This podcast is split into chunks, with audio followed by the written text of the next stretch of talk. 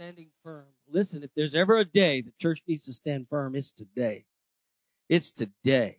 This is not the day to cower, to back down, to shrink back. This is not the day to be half-hearted and uncommitted.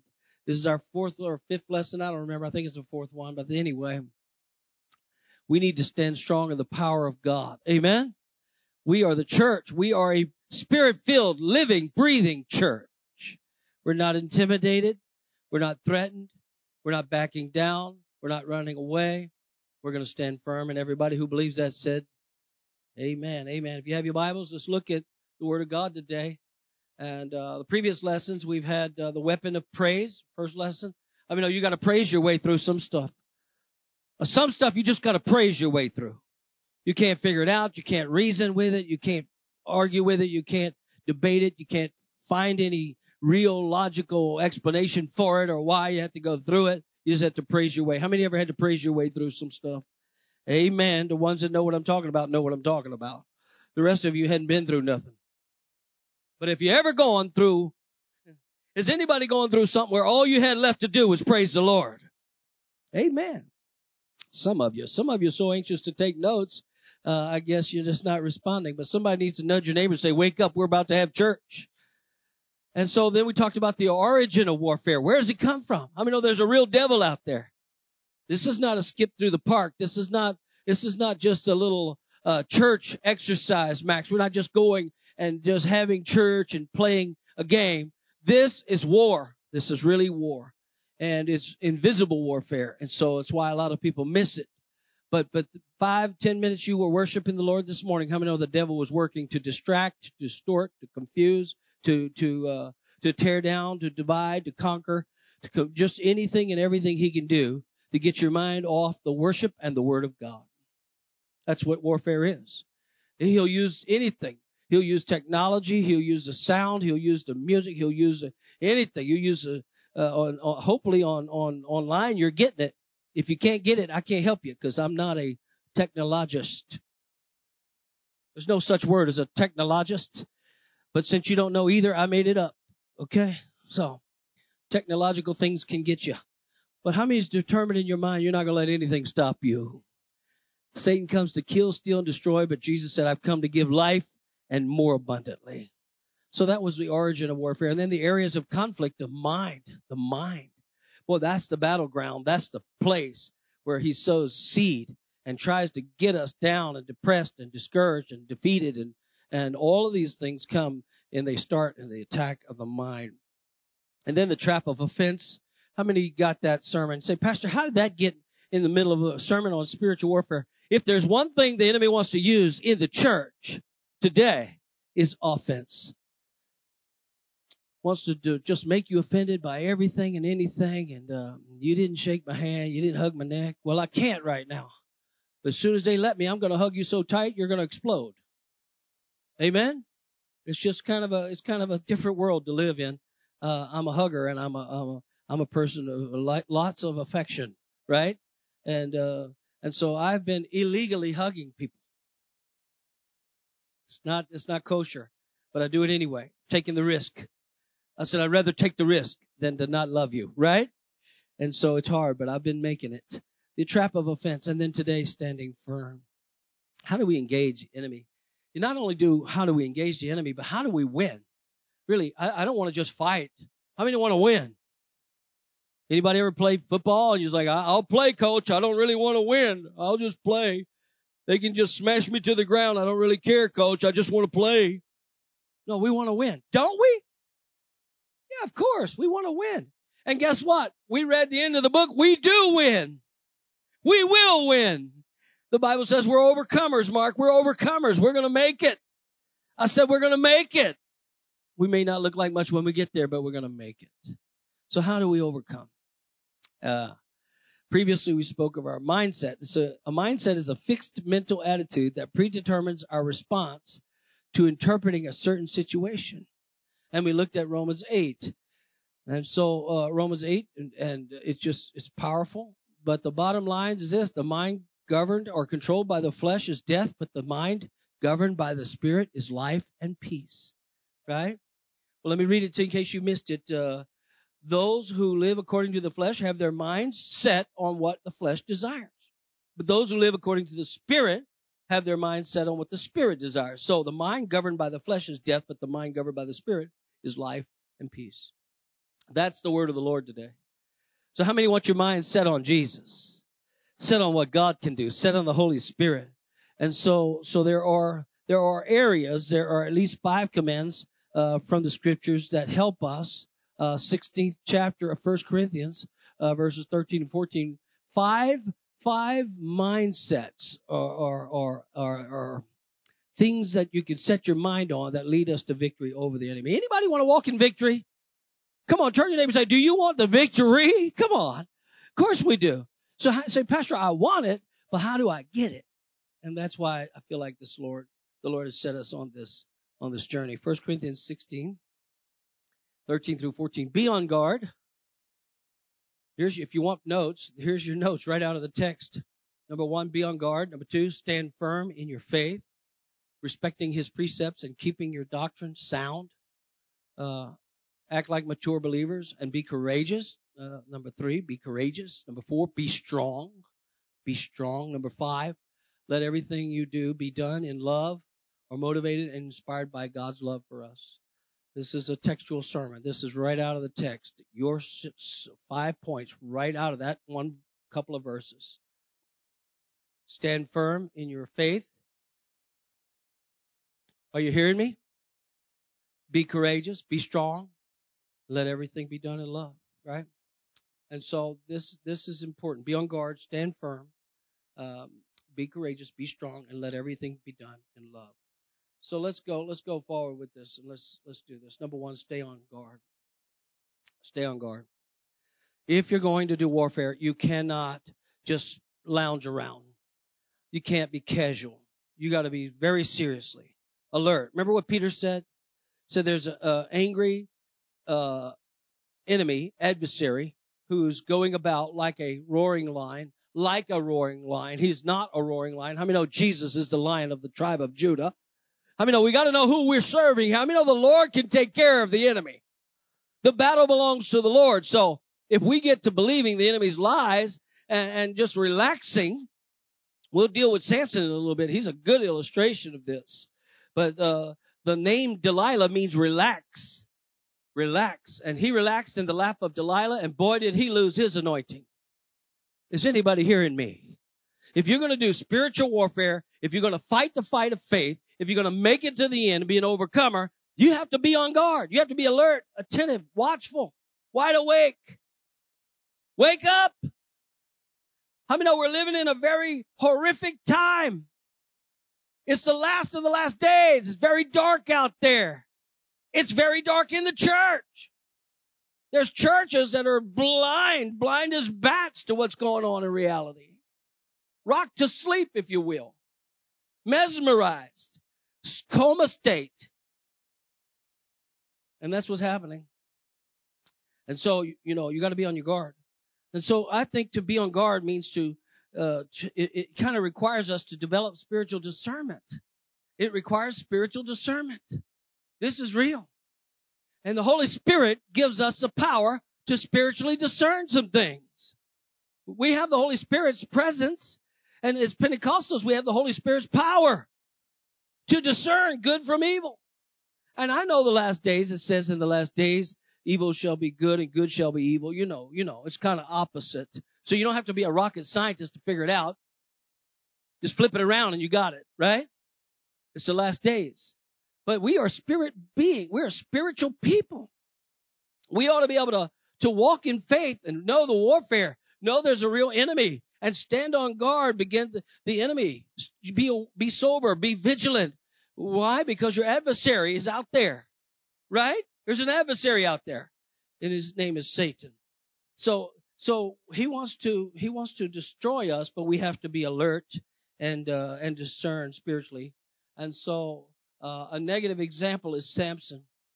And God gave him power to stand strong, yet he allowed himself to be seduced by a woman, blinded by the enemy, and forced to grind wheat in prison. You can look at that in Judges chapter 13 through 16. Tells the story. Powerful. Powerful. Uh, his mother was barren, but God gave her a, a miracle. She talked to God, the angel of the Lord showed up, told her what to do. I mean, if the Lord shows up, you got to obey what the Lord says. Said, this is what you need to do. Told her husband. He didn't believe her. I mean, those spiritual discernment, it's something to me I've noticed throughout. Uh, Pentecostal ladies have a spirit of discernment. All the ladies shouted. I mean, it just seems like, I don't know why you think, why do you think? I'm not going to debate it, talk about it.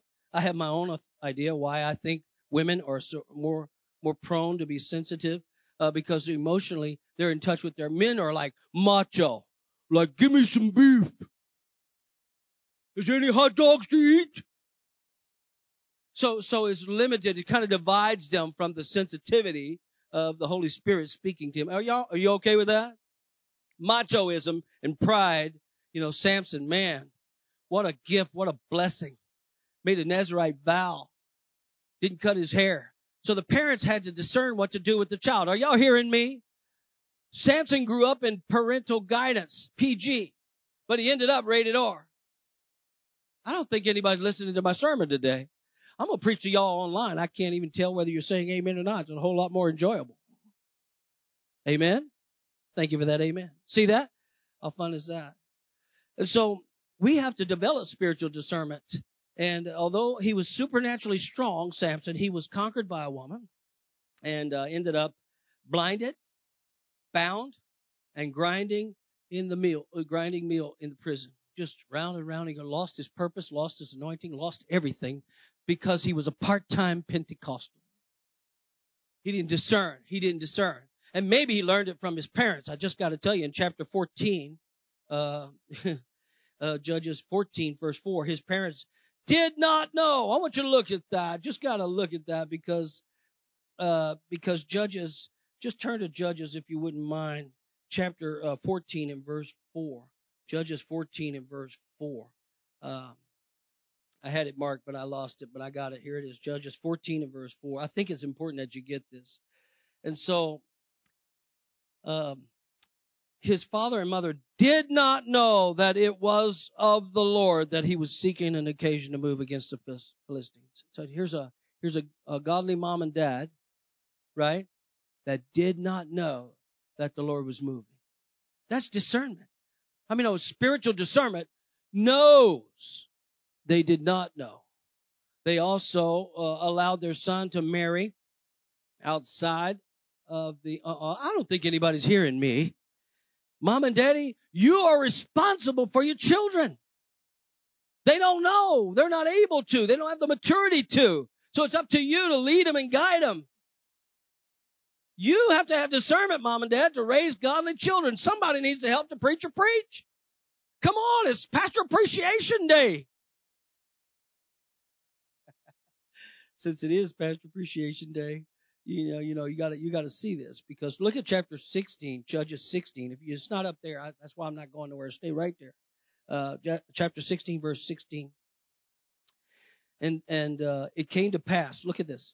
When she pestered him, she pestered him. She didn't pastor him. She pestered him daily with her words and pressed him so that his soul was vexed to death that he told her all his heart and said to her, No razor has ever come to my head, for I have been a Nazarite to God from whom uh, my mother's womb.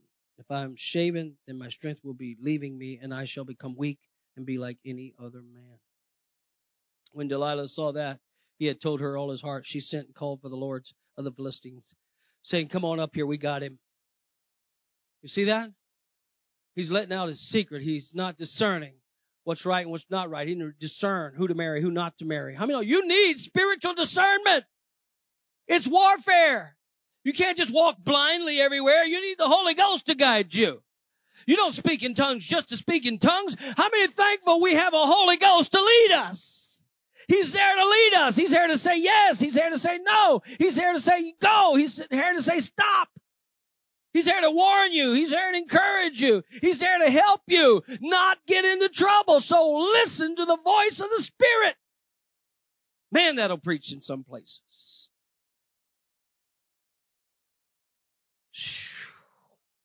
She pestered him daily till he gave in.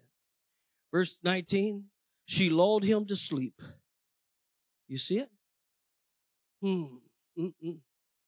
She lulled, then she lulled him to sleep on her knees and called for a man and had him shave off the seven locks of his head. Then she began to torment him and his strength left him. That's what Satan does. He'll rock you to sleep. He'll rock you to sleep. He'll feed you a lie that tells you it ain't going to make any difference anyway. How many know the devil is a liar? You better wake up. You need to have some spiritual discernment. You got to know the voice of Satan and you got to know the voice of God. And if you don't know the voice of Satan, you better know the voice of God.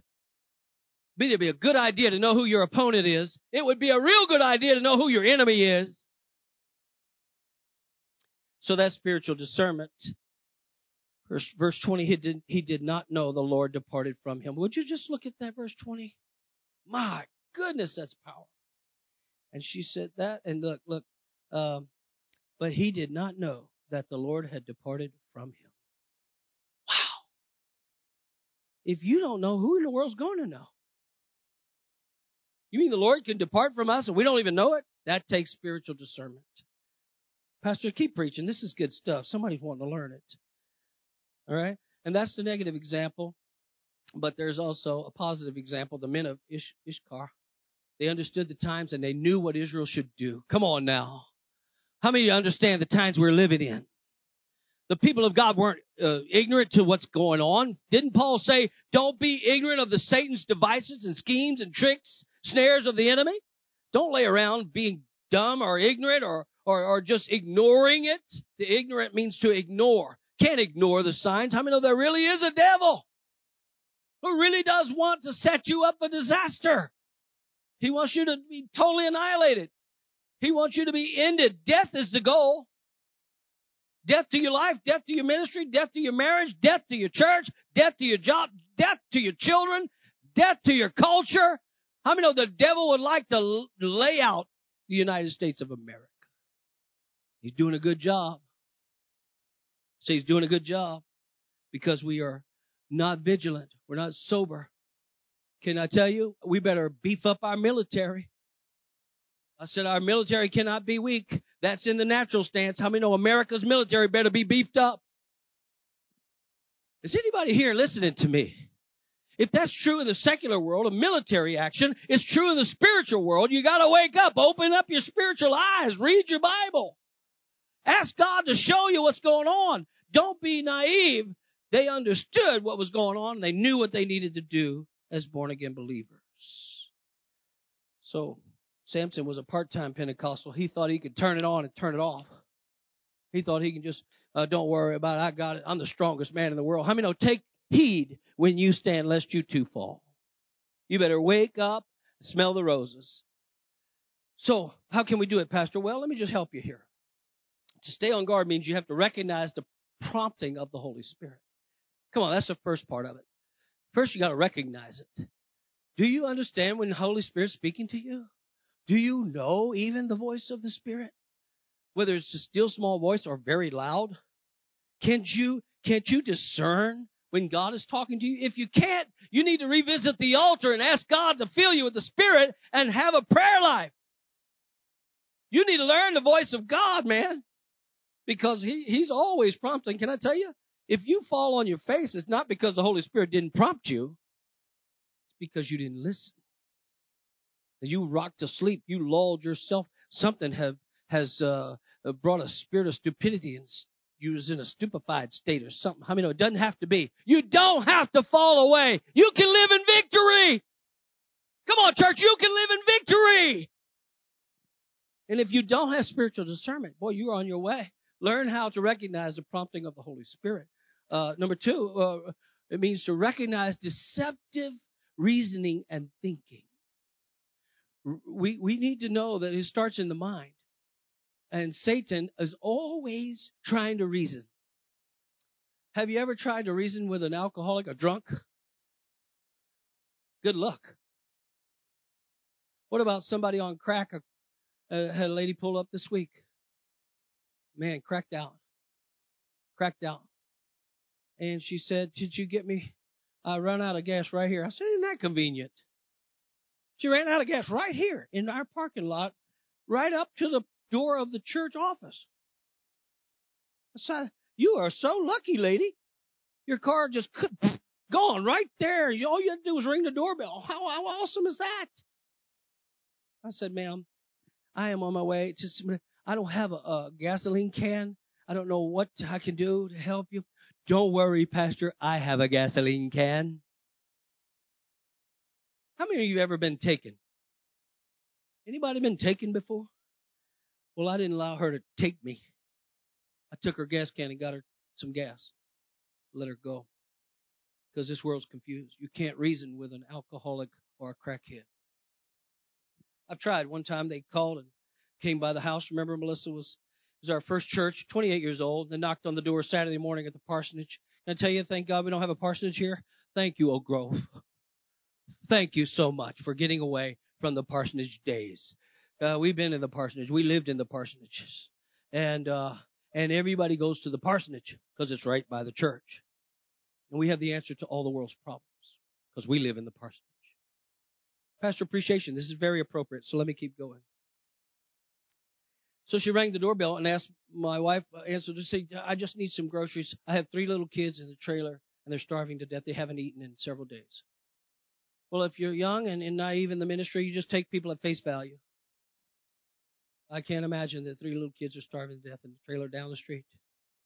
So we went in our, didn't we, baby? We went in the refrigerator and we took, uh, I even gave her my Blue Bell ice cream. How many know that's a miracle right there? When you give somebody your Blue Bell ice cream, I just want you to know that that is a gift from the Lord.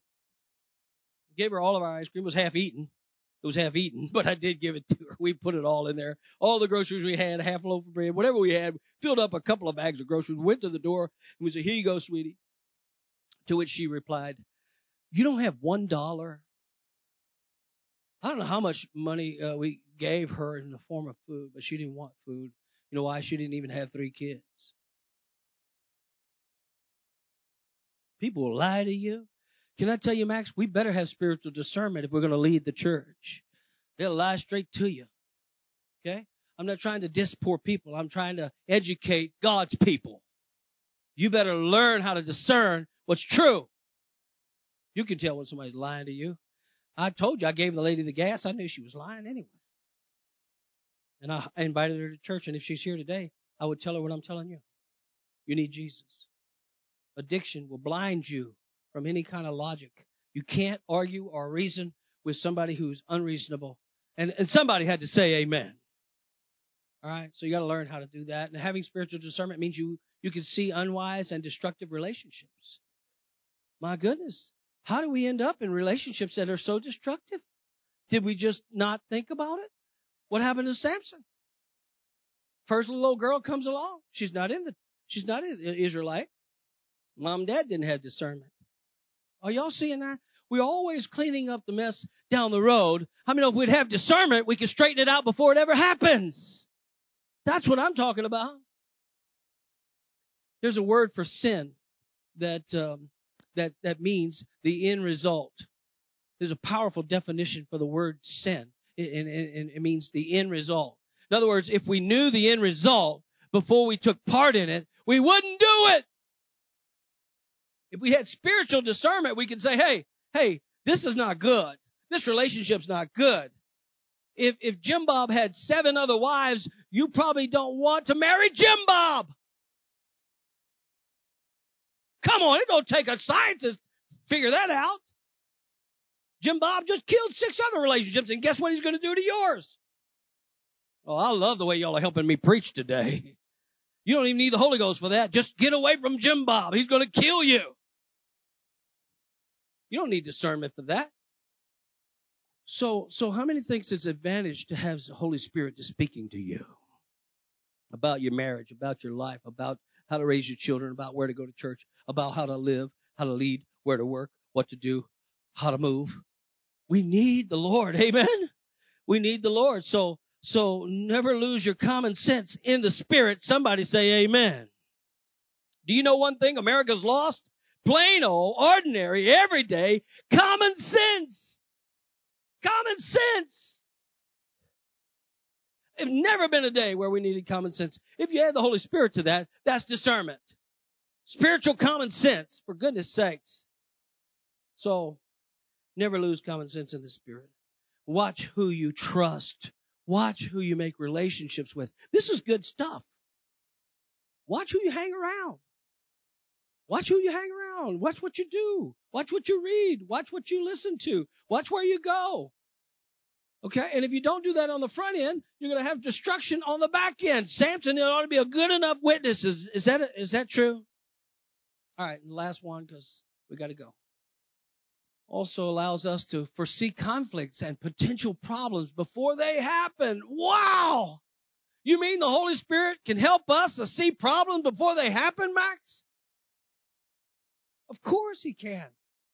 He doesn't want you to fumble along every day and bump into every road and every knot all over your head all the time.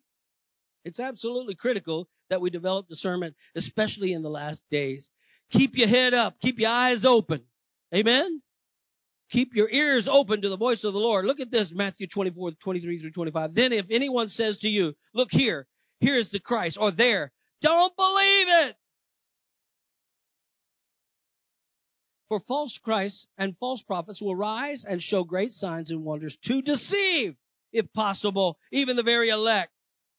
And then Jesus says, see, I told you all this ahead of time.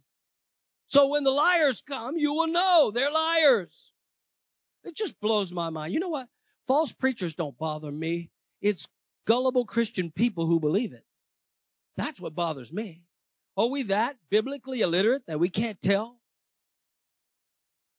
So we have to have spiritual discernment. You have to have the word of God. You have to know where you're going. Open your eyes. This is not, this is not just accidentally happen. You have to be intentional to have spiritual victory. Victory is what we want. All right? Okay. Let's keep going. Not only should we stay on guard, but we should stand firm in the faith. Stand firm. What does that mean? Well, it means to be true to God's standards. How many know God has a standard and the culture has a standard? I said, how many realize that the, the culture standard is not God's standard? Okay, there you are. The culture standard is way down here and God's standard is way up here. But the culture looks at us in leadership that's holding to God's standards and saying we're old fuddy-duddies and outdated and dumb.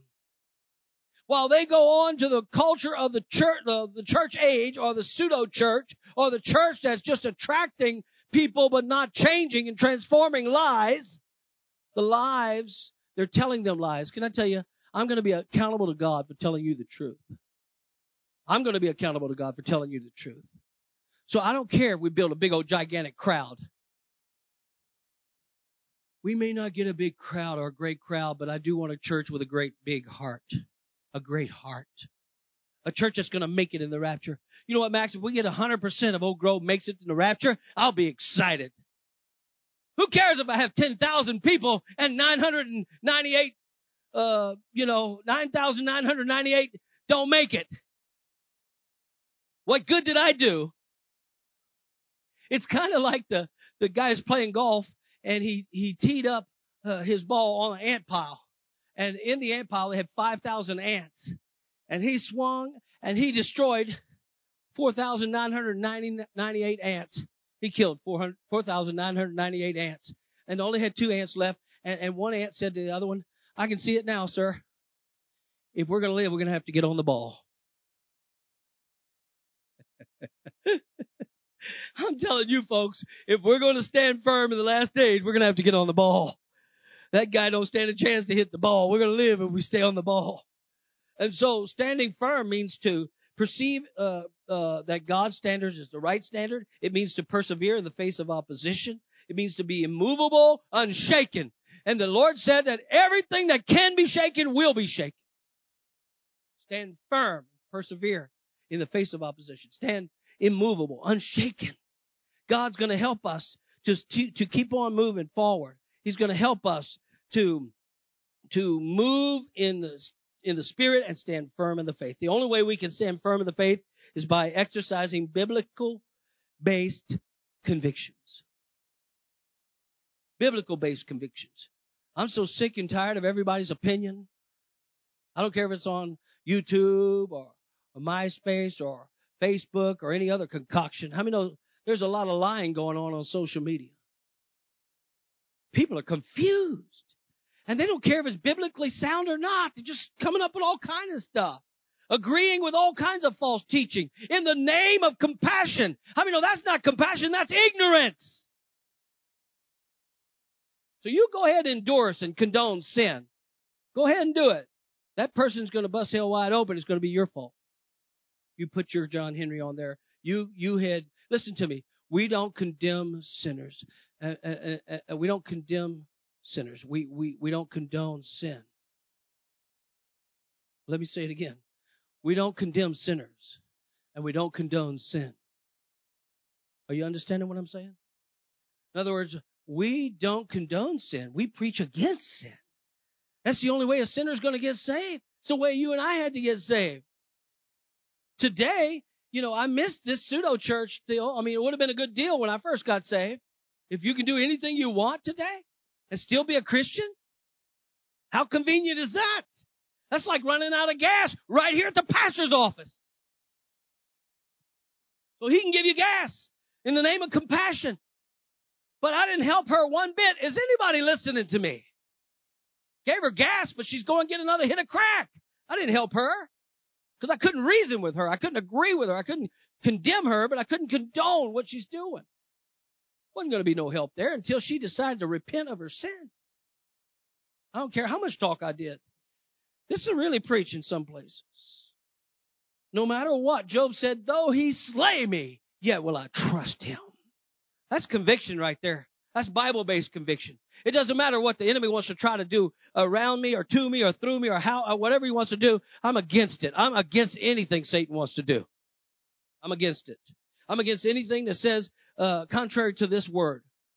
You don't have to know my opinion. If it's in the book, you don't even have to bother to ask me. All right? So, I remember we were youth pastors. Some of the kids asked the youth pastor, Brother Bear, said, Brother Ron, uh, we're going to camp. Can we, the girls would say, can we bring string, string bikinis to camp? I looked straight at her. I said, just the fact that you had to ask me means you don't even know.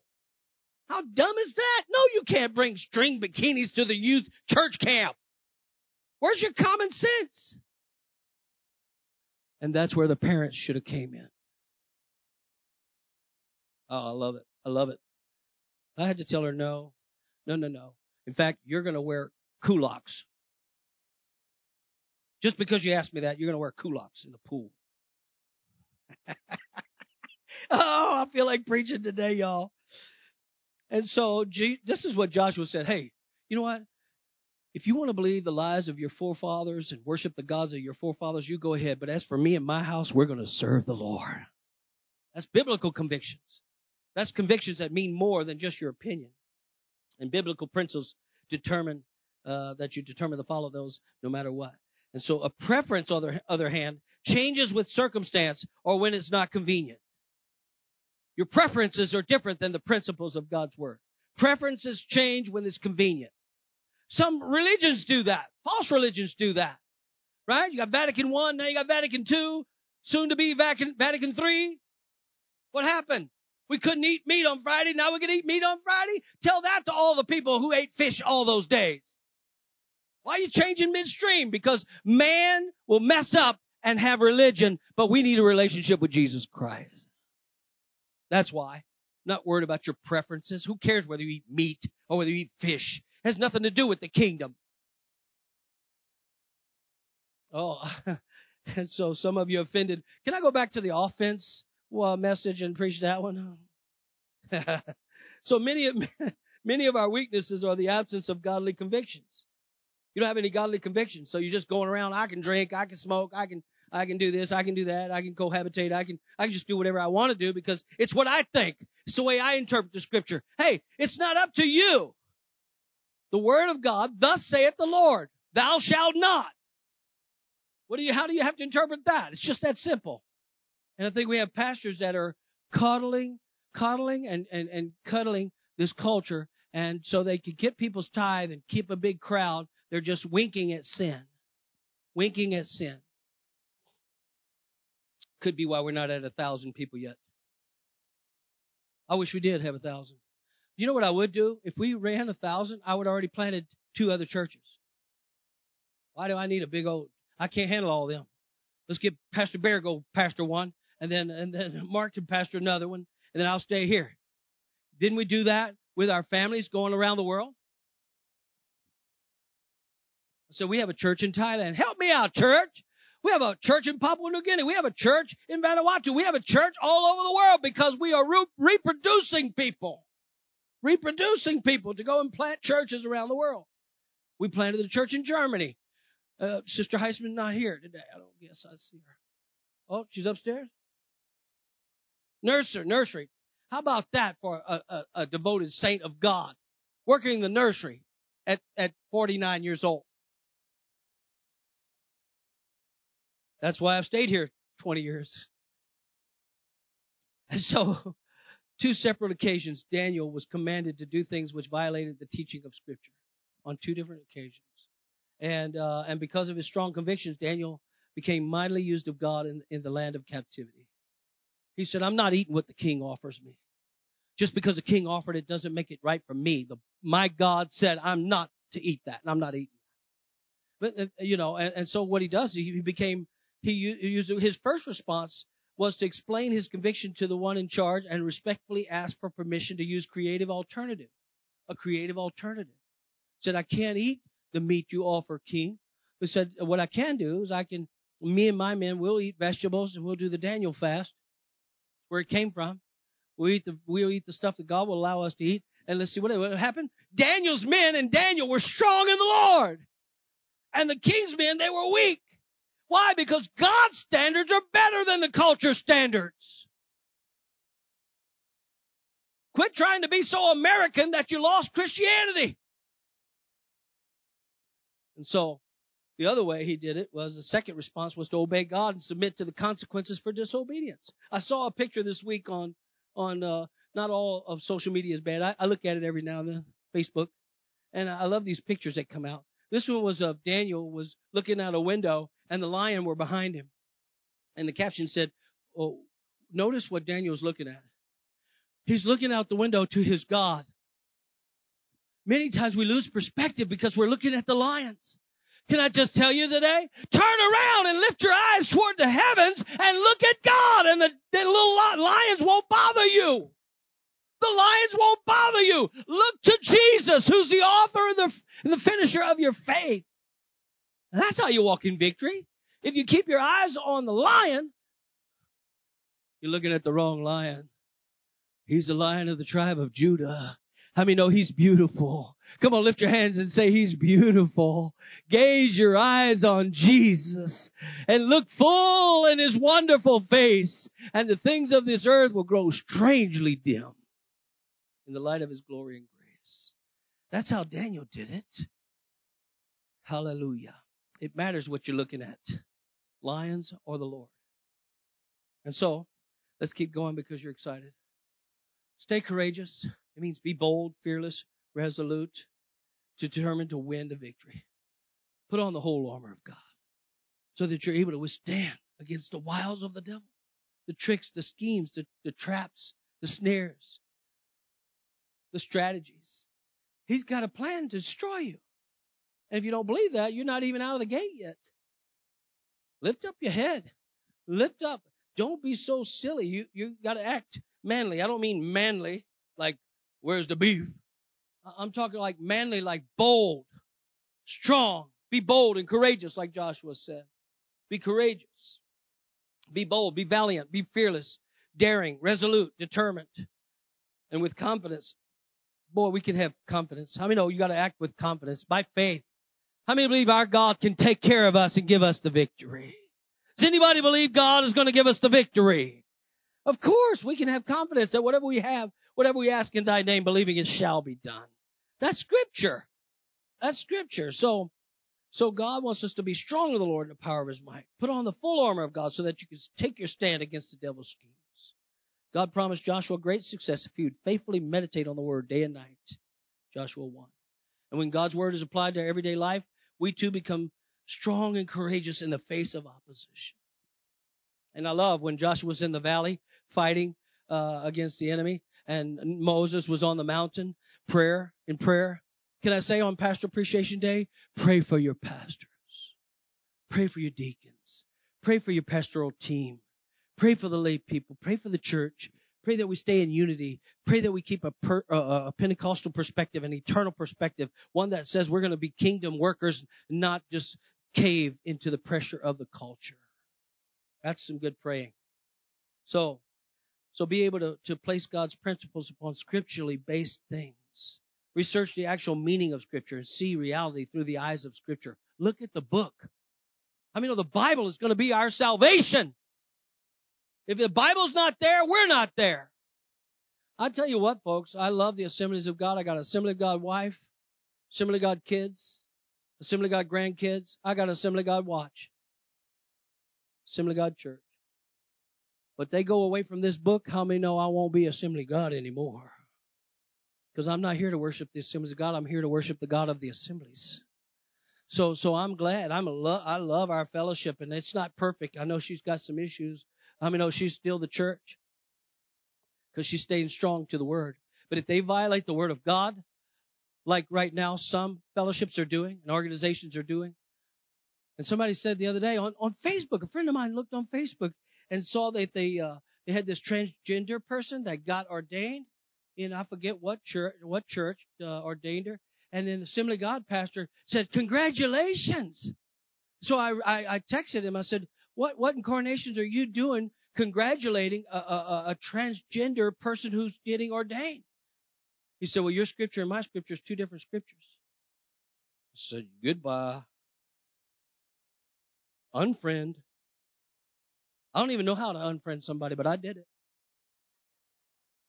I'll tell you how to unfriend them. Just don't friend them. I don't know how to do that. Somebody's going to help me soon.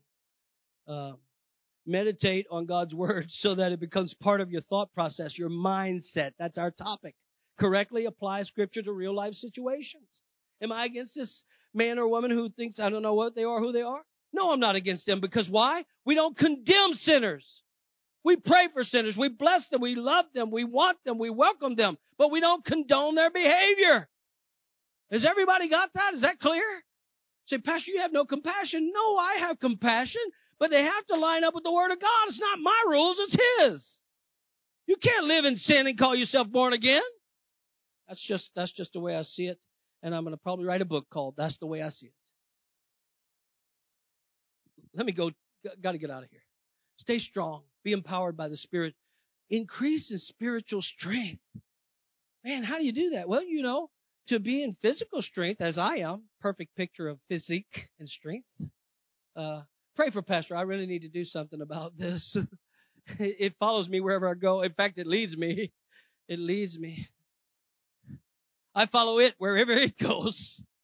And I really do. I ask for your prayers. I really do need to do something about that. I do want to be here around for Tommy and the babies and, and my ladies and, and my girl.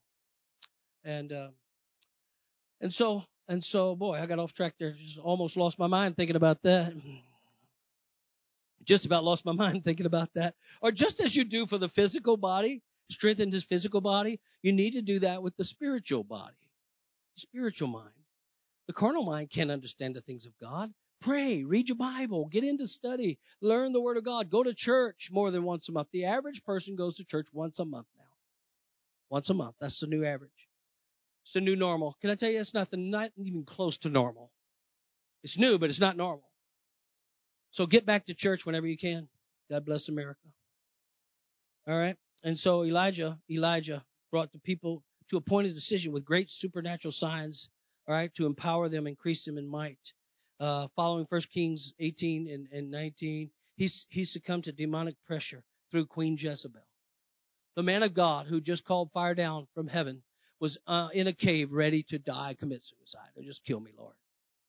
I mean, no, that's a long way from where he went in to where he ended up. It's a mindset. It's a mindset. Jezebel tr- tricked him and scared him and, intimidated him and bluffed him. Yeah, she killed a lot of prophets, but didn't mean she was going to kill him. All right, all right. It's quiet in here. God's intent was to increase Elijah's own strength through the trial. Trials should not deter you. They should actually catapult you. You should be strengthened in that. You should be like a refiner's fire. You should be more spiritually strong as you've been through the fire. Are y'all hearing what I'm saying? And then he brought them people to a point of decision. In 1 Kings 18, 21, he said, How long will you falter between two opinions? If the Lord God is your God, serve him. If Baal is your God, serve them. Can I tell you today, Oak Grove, if God is your God, serve him. If Baal is your God, serve him. Stop faltering between two opinions. Get it right. That's just culture need to hear that sermon. Get it right. You don't believe in God? Then go on and go. Believe in Baal. See what he gets you. He won't bail you out, I can tell you that. So Elijah, he brought him to that point of decision. And I'm bringing people to a point of decision today, both online and in the house. Serve the Lord and Him only. Quit all that belly aching and whining and crying. Just get up and be strong in the Lord and the power of His might. Serve God. Read your Bible. If you keep more time on Facebook than you do in the Word, you're not going to be strong. So, so why don't you do a fast? Fast some electronics. Say, Pastor, don't say fast TV because college sports just started. College football just started. Don't say that, Pastor, please. Please don't do that. You're going to kill us all. He revealed the futility of the gods of Baal and demonstrated the power of God. He established convictions in, in, in his own life, and he, and he taught other people to have those biblical convictions, and he prepared, he was prepared to stand alone for his convictions. I feel that way. Honestly. There's a lot of pastors in the assemblies of God has succumbed to this pressure. Pressure. Oh, Ron, you need to you need to black the sanctuary out and throw rock and roll music in the parking lot so people can feel comfortable when they come to church. You need to put ashtrays in the in the foyer so people can smoke and enjoy themselves and open up a coffee shop in the sanctuary so I can spill coffee. They already spill coffee. Why would I even Dear Lord. Y'all don't like that kind of preaching, but that's true. That's true. So be strong. Establish your convictions. And and finally, this is it. Chrissy, you and Pastor Taylor, y'all can come and whoever's coming with you. Keep yourself in the love of God. Man, I wanted to tell a lot of people a lot of things. But how many know the love of God constrains me, compels me to go, it tells me when to shut up? How many thank God for spiritual discernment? Anybody ever have a spiritual moment where you wanted to say something stupid and God shut you up and you were thankful? I'm still waiting on that moment. Yeah, God wants to help us. He's not out to hurt you. He wants you to have victory. He wants you to live at peace. But you're going to have to respond with God's supernatural love, right? Remember Stephen when he was called before the Jewish council? His face became like the face of an angel. Acts chapter 6. I believe the day is coming and very soon. Very soon. Preachers, listen to me, preachers. The day is coming very soon where you're going to have to stand before the Jewish council. They're going to stone you.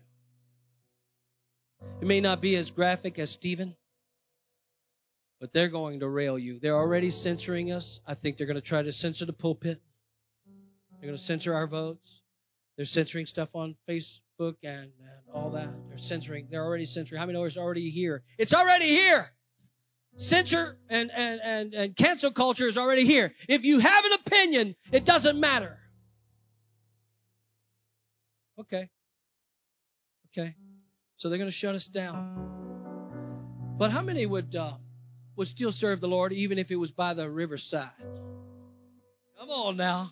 Hey, if, if hey, if the government wants this two million dollar worth of facilities, come on and grab it. Let us know before we build another million dollars worth. I'm not here to build buildings. I'm here to build people. I'm here to build people. We want to build people. We want to build people. Strong people, courageous people, people who are alert, vigilant, sober. All right? But we need to do this in love. He was able to face his persecutors with genuine love because he was filled with the Spirit, he was filled with the Word. Stephen said, I'm going to take my eyes off the men who are throwing stones at me and put them on Jesus who has welcomed me in. into his presence. Would you stand with me this morning? If you can just get a vision right now of who he is and where he is, and if anybody's coming against you, if you're under attack, I said, if you're under attack this morning, I want you to lift your hands and lift your eyes toward the hills from where your help comes from. My help comes from the Lord. Father, help us demonstrate a servant's heart, commit to the success of other people. Help us to learn to see situations from other people's perspective so we can have a little bit more compassion at least or something. I don't even know how to respond to that. Help us to watch for pride to enter into my heart. Help me to conquer pride. Help me, Lord, to listen to your voice and to be able to discern what you're saying, what the enemy's lying to me. Help me to refuse to be angry when other people fail me. Help me not to get offended all the time by every little thing. Help me to overcome evil by an opposite action of love and good. What the enemy meant for bad, help turn it around for good. Can I just speak to you before we open this altar? If you're offended all the time, you're going to live in a constant state of hurt. You got to let that thing go. You cannot live in a constant state of offense. You're just never going to get over it. There's going to be another one. That's going to hurt you. It's going to hurt you, and then it's going to compile, and you're going to give up. I wouldn't be intimidated by Queen Jezebel. I mean, no, the devil is a liar.